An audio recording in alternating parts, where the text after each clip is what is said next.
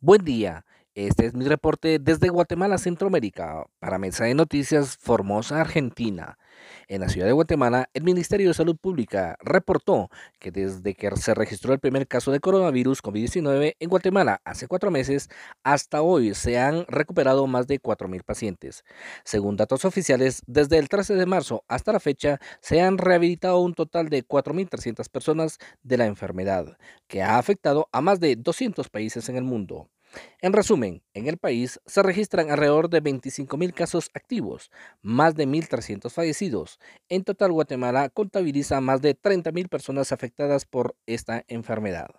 Y en la nota nacional, el Instituto Guatemalteco de Migración informa tomando en cuenta las disposiciones presidenciales establecidas y tras detectarse casos positivos de COVID-19 en el personal que desempeña la emisión de pasaportes y oficinas centrales, se ha tomado la decisión de suspender la atención a los usuarios en las áreas mencionadas tales como movimiento migratorio, atención de solicitudes de refugio y gestiones de la Subdirección de Extranjería invitando a que se esté pendiente de las redes sociales donde se darán nuevas disposiciones y medidas a tomar. Reporta desde la ciudad de Guatemala para Noticias Formosa Argentina, Juan Libardo Orozco. Buen día, este es mi reporte desde Guatemala, Centroamérica, para Mesa de Noticias Formosa Argentina.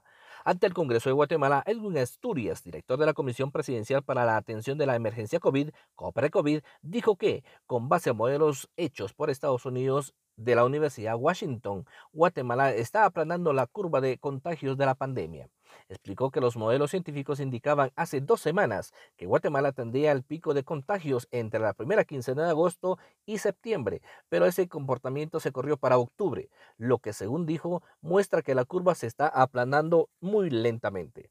Se estima que para octubre habrían 3.000 decesos y actualmente son 1.300 los muertos. El director de la COVID indica que el encamamiento actualmente está en un 68%, señalando que Guatemala solo tiene 300 camas para cuidados intensivos, cuando deberían de contar con al menos 300 camas. La capacidad hospitalaria para casos moderados es de 0.6 camas por mil habitantes y de 0.35 médicos por mil habitantes.